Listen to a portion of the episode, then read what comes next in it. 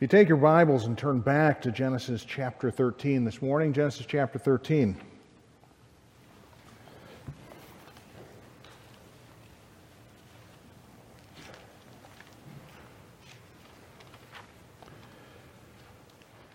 In 1846, scientists were attempting to find a planet.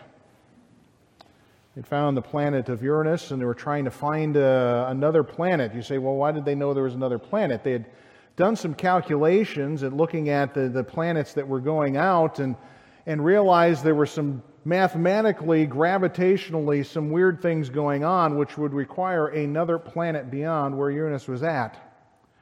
They were so confident that they began looking in certain sections of the sky that uh, they said the planet has to be there by our numbers. Uh, we haven't seen it yet, but we're going to find it. And so finally, on the night of September 23rd, uh, the 24th, uh, almost 175 years ago, they found what we now know as the planet Neptune. It is a planet that at that time they couldn't see very well. They knew nothing about it. Uh, they eventually discovered that, oh, wait, it's got a, a moon going around it. And so they uh, were able to at least see that much with the technology of the day. Soon after, well, soon afterwards, almost 100 years later, they found out that there was another moon going past that planet. And then eventually, when Voyager 2 went past it in 1989, they realized that not only did it have five more moons, that it actually had rings going around it. See, these individuals knew that there was a planet there and acted by, you know, spending nights looking at certain sections of the sky. They were confident that something was there. Then it eventually became visible, and over time it became more and more visible uh, to them, and all the features. In fact, a, we, we think of Jupiter having this great spot that goes around on that. Neptune's got a great big dark spot that goes around it, or a series of storms. We, we know more about it, it's more clearly seen over time. What you have is similarly in the book of Genesis is an individual by the name of Abraham who is beginning to see God more and more clearly. His plan, his ideas that uh, promises that God has for him. Uh, though God is not seen, God had communicated, uh, but there were certain things in Abram's life that were hard to imagine. God had promised him, You're going to have children and that from you there's going to be a great nation that's going to happen. Many people, as we see, and even in the passage we read this morning, that are going to be as the number of the dust of the earth. That you're going to have children. But here he is, a 75 year old man, and he has not seen children yet. He's also told that he's going to have a land for his, his family to live in a land that God brought him to here. that We know it as Canaan, but this land that he was brought to. And the Lord said, This is going to be your land. But Abram's one who's living in tents, wandering from place to place, no permanent dwelling.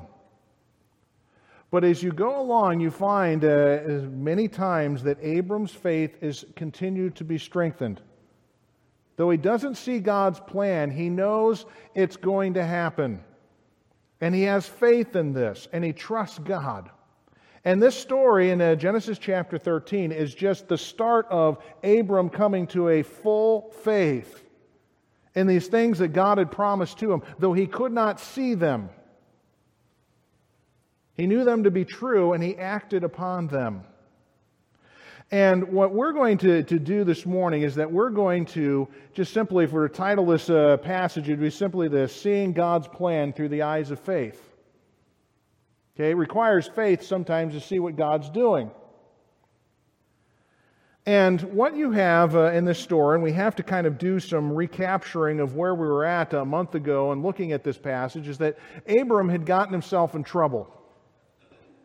He'd come to the land, he had set up uh, several places where he worshiped God. Uh, he proclaimed the name of God. He made God known to this, this pagan culture, the Canaanites, uh, and he establishes this. But the first sign of difficulty that happens that we know of is a famine that's in the land. And so Abram goes to Egypt.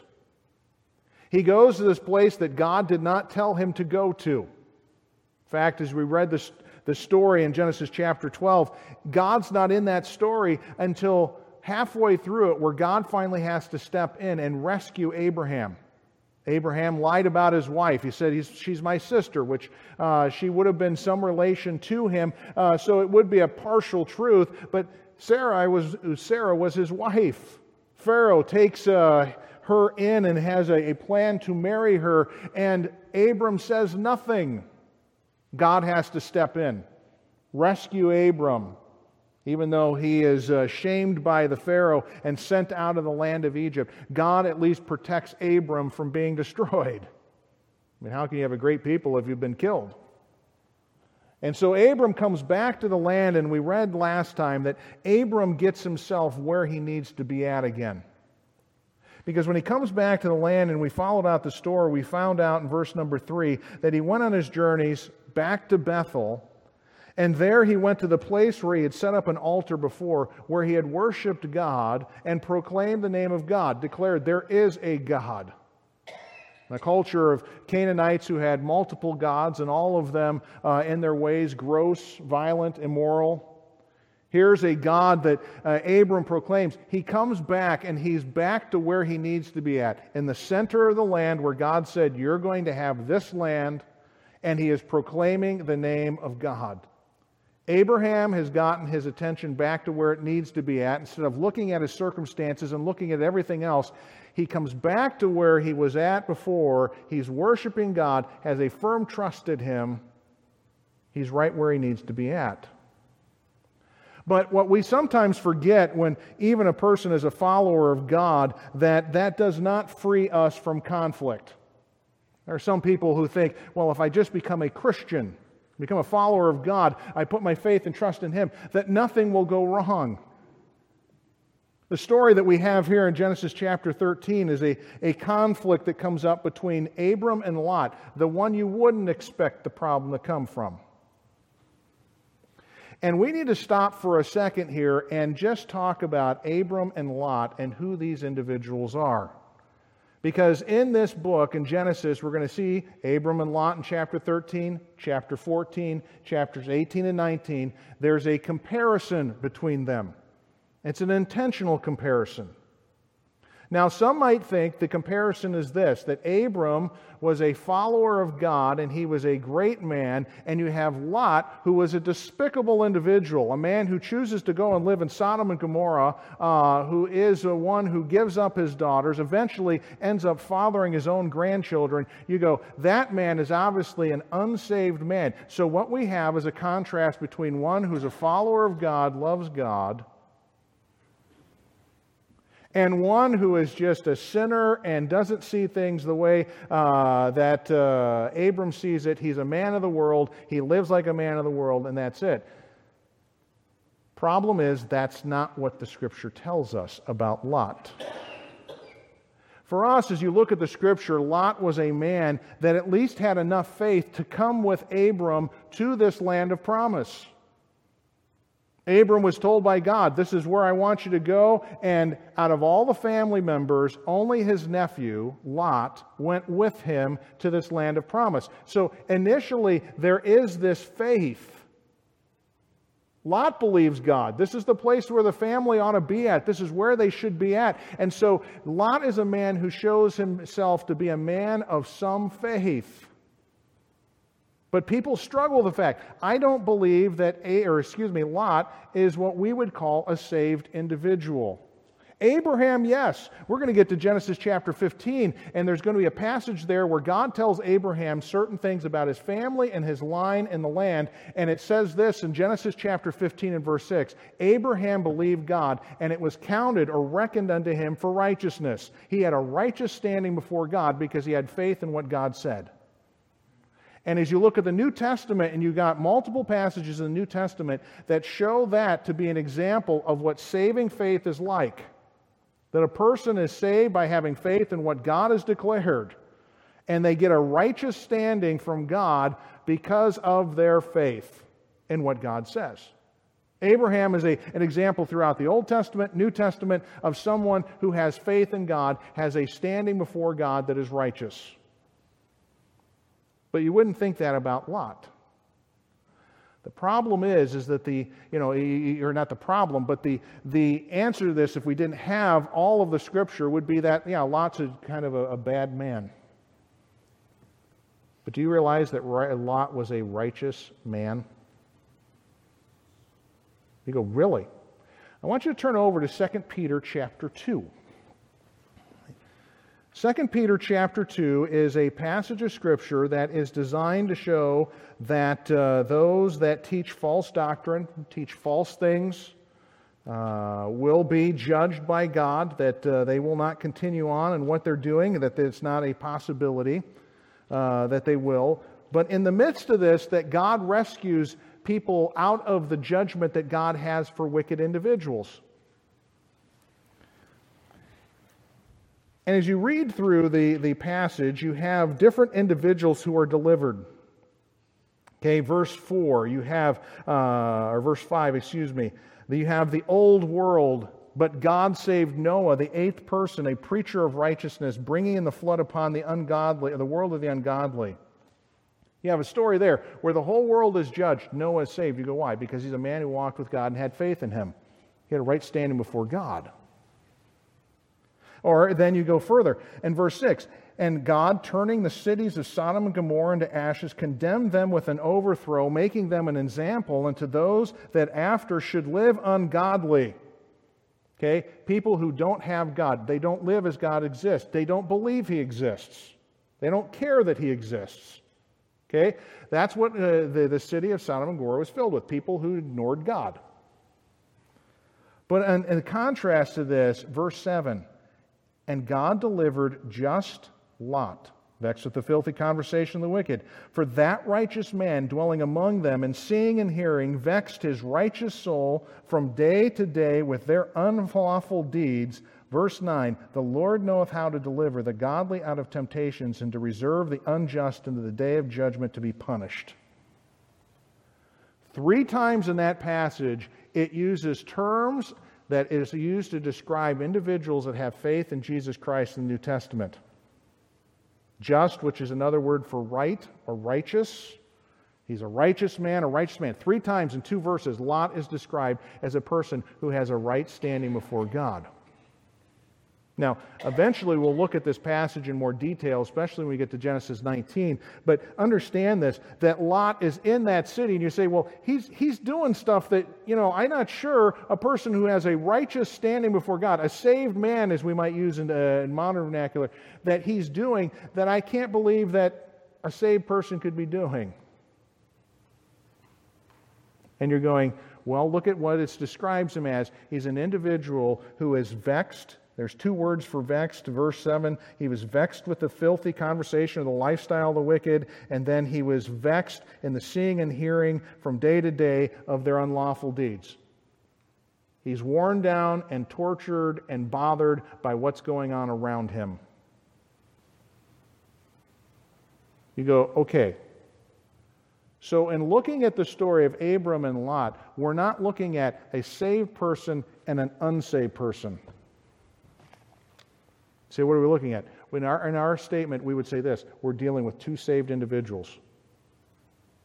We're going to see Lot in heaven, we're going to see Abraham in heaven. So we're dealing with two saved individuals, but in this story in Genesis, it's, it's a story to show that even amongst people who have saving faith in God, that they will act differently. They can act differently in their lives. Abraham and Lot are a contrast through and through, but they're both righteous. So when we come to this story, and I want you to turn back to Genesis chapter 13, don't think that we've got this, this separation of a unsaved man from a saved man or that type of thing. No, this is two individuals, their family.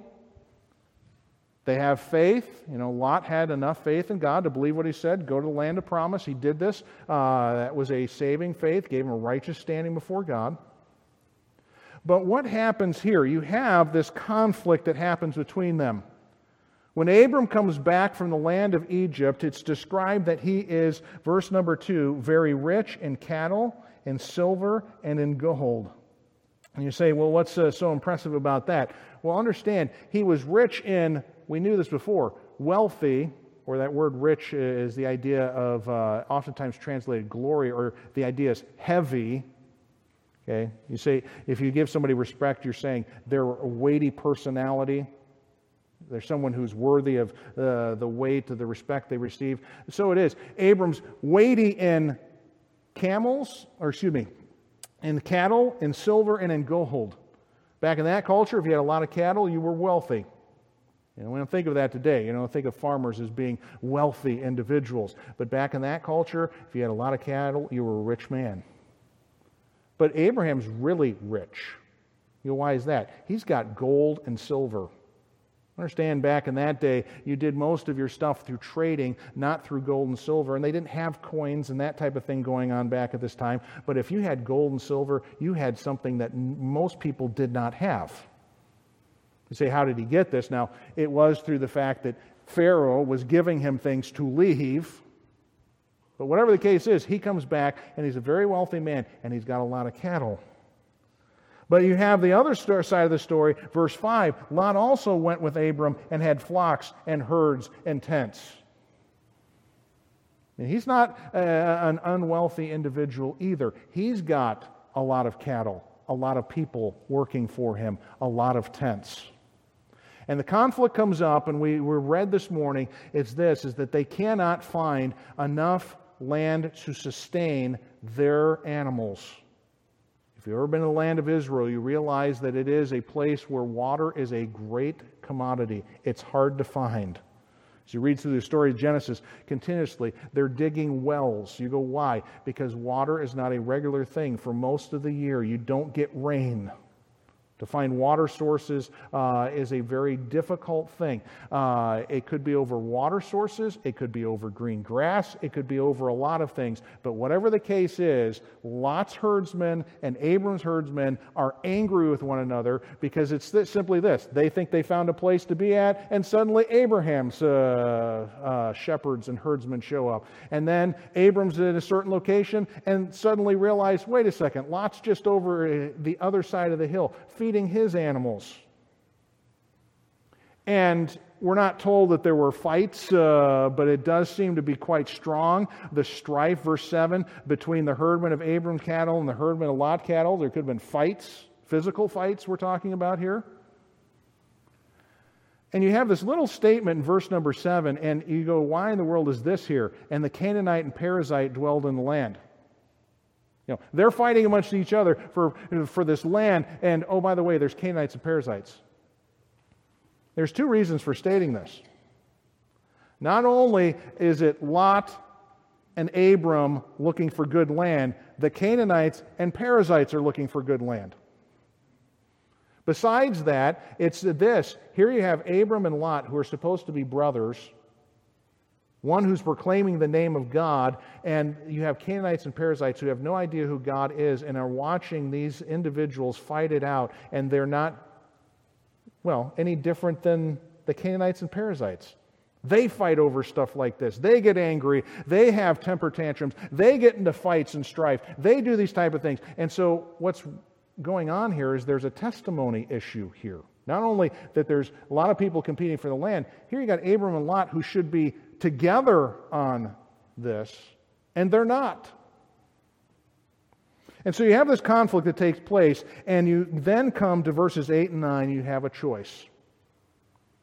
You look at the story here, and Abram is the one who starts this off. He says in the lot, Let there be no strife, I pray thee, between me and thee, between mine herdmen and thine herdmen, for we be brethren. We're, we're brothers. You know, I'm your uncle. We're family. Verse number 9 Is not the whole land before thee? Separate thyself, I pray thee, from me. If thou wilt take the left hand, then I will go to the right. If thou depart in the right hand, then I will go to the left. See, what happens here is quite, uh, I would say, kind, good, unusually fair on Abram's part. Abram's the elder, he is the head of the family. He could have very easily say, said to Lot, You're going to go here, I'm going there. And in that culture, he would have had a right to declare this, and Lot would have had to follow after that. But Abram, in this, is a gracious individual, and he just simply says, If you take what's on the right hand, I'll go left. If you take what's on the left, I'll go to the right. And so here is uh, what happens is this is that you have this choice that is given to Lot and you have suddenly a discussion about eyes and looks. See, when you have the story, verse number 10, it says this Suddenly, after this gift is given, the choice is, verse 10 Lot lifted up his eyes and beheld the plain of Jordan, that it was well watered everywhere, before the Lord destroyed Sodom and Gomorrah, even as the garden of the Lord, like the land of Egypt, as thou comest unto Zoar. And Lot chose him the plain of Jordan. You go, what happened here? Well, it has to understand, and, for me, it, it, took me a little while to understand this, but uh, what happens is this. In that culture, they don't ju- judge directions by the way we do. If we were to map things out, we typically look at a map and go, where's north? Where's east? Where's west? Where's east? Where's west? Where's south? In that culture, they judge direction by the rising of the sun. That was the point they started with. And so they would have been looking to the east, and Abram would have simply said this If you go to the south, for your directions, if you go to the south, I'll give you the south, I'll go to the north. If you go to the north, I'll go to the south. Well, here's the issue. They're standing there facing east. Abram has given this choice to him north or south. Your choice. And Lot looks directly out this way and he goes, I want that over there. So it's not even a part of the choice. He looks at the plain of Jordan, and as he looks at this, this is a place outside the boundary lines of what God had laid out for Abram would be part of the land. When they were looking for Sodom and Gomorrah, people go, Where's Sodom and Gomorrah? I have no idea. And if you want to get into big discussions with people in archaeology, you can ask them because they have multiple locations where they think Sodom and Gomorrah may have been at. Northern part of where the Dead Sea is at, in where the Dead Sea is now, on the south end of the Dead Sea. They don't know. But whatever the case is, that valley of the Jordan River at that time was a lush place. You go there today, it's the lowest point on the earth. It's oftentimes well above 100 degrees all the time one of the hottest places on earth. But back then, it was well watered. And you say, what was it like? It was like the Garden of Eden. I mean, that's the term used here. It's like the Garden of Eden. You go, well, what would that have been like? Green, lush? You know, it's like Egypt. Well, if you ever seen a map of what Egypt is like from space, you go, well, what do you mean? Well, you've got this whole miles upon miles of sand, and then you look and there's this green thing going down on the map. You go, what's there? The Nile River. And everything along the Nile River is lush, well watered, green, uh, and so it's a healthy place to be at. The life of Egypt is that river uh, because it gives them all that they need. And so you have these, these statements here. This is what it's like. And he looks over there and goes, I don't want any of these. I want that. You go, what's the problem with that? It's either on the edge of what God said my plan is for you, or it's out and out right outside of it. What Lot is going is, I don't really want guaranteed what's part of what God's blessing is. I, I want something on the edge, or I'm, I, I want to play around on the outside of that and see how that works. This choice that he makes is one that is a very selfish look. Because you look at the statement here, because we're going to find the statement again. It says that he lifted up his eyes, and then he looked on or beheld all the plain of Jordan. And he chose him that area. There's no questions asked of God. No hindrance on his part going, oh, well, Abram, you're, you're too gracious here. No, he is just simply looking and goes, that's the best piece of land. I want that over there. Regardless of where it's at, I'm going to go that direction. He makes his choice by just what he can see without any outside help from God or even godly counsel. Now, when you see the story go on later, Abraham's going to be a direct contrast to what Lot is like.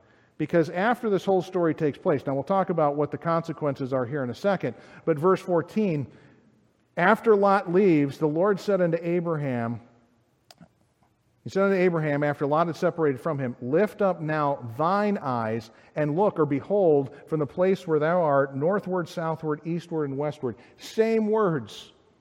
Lifting up of the eyes, look around. That's what Lot did without any counsel from God. But Abram is here, and God says, Okay, I'm going to remind you of this. I want you to lift up your eyes, look around, and see the plan I have for you. Everything, east, west, north, south, is yours. And you find the response of Abram uh, here uh, is one that God is saying, This land is going to be yours. This is why in verse 17 he says this Arise, walk through the land, the length of it, the breadth of it, for I will give it unto thee. This is like a king who's been given a deed to a new land, and the king would walk through the land to see the boundary lines and see what's there. God simply saying to Abram, You go through this land, and it's yours. It's the one that I've promised to you. And Abram is a person who believes God. He sees God's plans through the eyes of faith. And when we get all said and done, where does he move to? He moves to a place right in the center, though it's in the southern part of the, the, the region there. He moves to a place in the middle of the region called Hebron, and he sets up an altar to the Lord. You go, why does he set up an altar to the Lord? Because this is his God. This is the God who's given him this land. And he's going to proclaim his name and worship him wherever he goes. He's going to lift up God for people to see. It's not just about him, it's about his it's about his God. That he is one who is demonstrating a faith. He waits for God's direction. He waits for that and believes God and proclaims his name. Now, there are hints in this story that the choice that Lot makes based on no help from God is going to be a bad one. You read this uh, in verse number 10. It says, Lot lifted up his eyes. He looks at this area that's well watered, and it says this Before the Lord destroyed Sodom and Gomorrah. I mean, the, the author, if you didn't know anything about the story in chapter 19, you go, wait, he's moving to an area that's about to be destroyed? I wouldn't want to move there. In fact, if he had uh, uh, consulted with God, God probably would have told him this don't go there. But no consultation with God. And then uh, you see this that Lot, when he goes out, he journeyed east. You see this in verse number 11. Anybody reading this suddenly realizes, ooh, that's not good. Because every other time to this point, as you read through Genesis 1 to this point, every time people went east, it was a symbol of God's judgment. You go, really? Okay. When Adam and Eve were in the Garden of Eden, and in Genesis chapter 3, they were moved out of the garden, they were moved to the east of the garden. When Cain is judged for his sin of murdering his brother, he goes east, away from and separating himself from God. This is just kind of a, a phrase in this story, the stories at this point. Going east is a sign of not going in a direction of being under the blessing of God, but going away from it. And then you have the statement at the bottom of verse 11. He separated him, they separated themselves one from another. What you have is Lot is separating him, himself from the one whom God promised blessing to. This one who God said, uh, I will bless them that bless thee, and curse them and curseth thee, and you shall be a blessing to all the nations. Lot is separating himself from this man. And then as you read along here, you find in verse number 13 that Lot doesn't, doesn't merely go and live in this region where there's lots of green grass. No, he moves right by the cities. It says that he pitched his tent toward Sodom. You go, if you're a herdsman, do you want to be right next to a large city? No, you want to be away from that. But Lot goes there and then makes the unreasonable choice as a herdsman that he's going to get as close as he can to Sodom and Gomorrah when, if as a herdsman, you'd want to be away so you could get land green grass. But ultimately, you see in verse number 13 that the author makes this statement The men of Sodom were wicked and sinners before the Lord exceedingly. And when you find that in the Old Testament, a verb that's like exceedingly or very, Hebrews didn't like the Hebrew language doesn't like exceedingly great verbs like that, or adverbs, excuse me. If they, they put that word in there, it's really, really bad. And so he just simply says, Men are wicked, sinners before the Lord exceedingly. All these warning signs of what Lot is doing, it's not going to go well. And you go, Well, what happened? It's because he made a choice without the help of God, though he is a follower of God, he is one who has a righteous standing before God, he does not follow God. You say, well, what's that like? I, you know, I can't, I can't believe that, that someone would do this type of thing. Christians don't do those type of things. Do they? I want you to turn to a passage in James chapter 4. James chapter 4 is a book written to Christians. And as you read through it, there are a lot of practical aspects that are just given throughout that book for Christians on how they ought to live their life. It's the, the Proverbs of the New Testament. You go, Proverbs, uh, wise sayings uh, in the New Testament that we have uh, given that are short and easy to remember. But in James chapter 4, you have a situation that's kind of like one who makes plans without God. Verse number 13 of James chapter 4. There's this passage that says this Go to now, ye that say, Today or tomorrow we will go into such a city and continue there a year and buy and sell and get gain. You know, here's a person who's made plans. I understand this. It's not that this passage is going to say that planning is bad. Having a plan is a bad thing. That's not the, the issue of this passage, because verse 14 it says this For whereas ye know not what shall be on the morrow. You can make plans, but there are some people who make plans and don't consider the fact that something else might play a role in this. Or we might put it this way someone else plays a role in this. Because you see in verse number 14, it says this For what is your life? It is even a vapor that appeareth for a little time and then vanisheth away.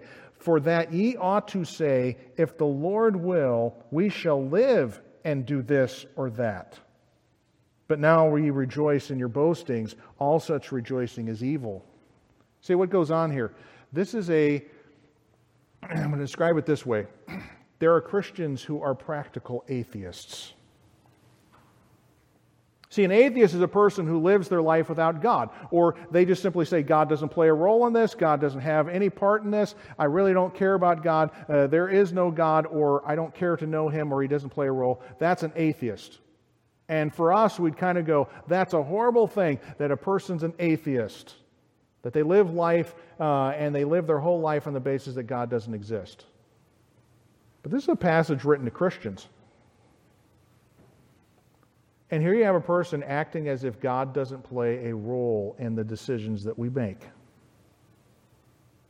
The planning's not bad, but what the plan was is it's without God. Okay, Lord, what would you have us to do? Okay, Lord, we're going to go this direction, and if it's something that you want us to do, great. If it doesn't work out, okay, we understand that you are the one who has a say in what goes on here, uh, and you have individuals that are Christians, saved individuals, that many times make plans without a consideration of asking God about them, considering that He has a say in these things. And there's a lot of decisions in life that we make that are like what Lot makes, and it's a dangerous thing to go into life eh, or decisions of life without considering God as a part of them. I mean, decisions like what Lot makes, your move. Okay? I'm going to move from one location to another. And I've known people who've made decisions like this where they have made decisions on the basis of this oh, it's greener pasture over there. Okay, have you, have you even considered what God might want you to do in this? But it's greener pasture. Okay, now, I've known individuals that take a job and go somewhere and they know there's not a good church there and they're okay with it. kind of going, well, wait a second. Part of your life is to be a part of a body of believers, to, to be a part of that and encourage that. And, and you're going there going, well, I really don't care. I'd rather have this, this green job here. And not green in the sense of climate change and that type of thing. A job that will earn me a lot or be good for me. There are a lot of decisions in life that we just simply go through life, and like Lot, we look up, look around, make our decision, and God has not even played a role in our decision making. And you say, is that a dangerous thing? Lot's an example for you. It's a decision that ruined his family. I don't know if Lot was married at this point, but uh, I'm guessing uh, that, well, we know this, that his children were raised there. I don't know if he met a woman there and married her. I don't know, but we know about his wife. She's one who's turned into a pillar of salt because that city meant so much to her.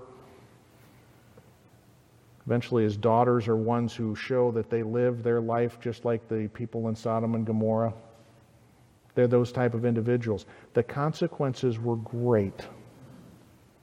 For us to make decisions in life like Lot will have serious consequences. You say, well, I'm not going to get, you know, my city destroyed like Sodom and Gomorrah if I make a decision like.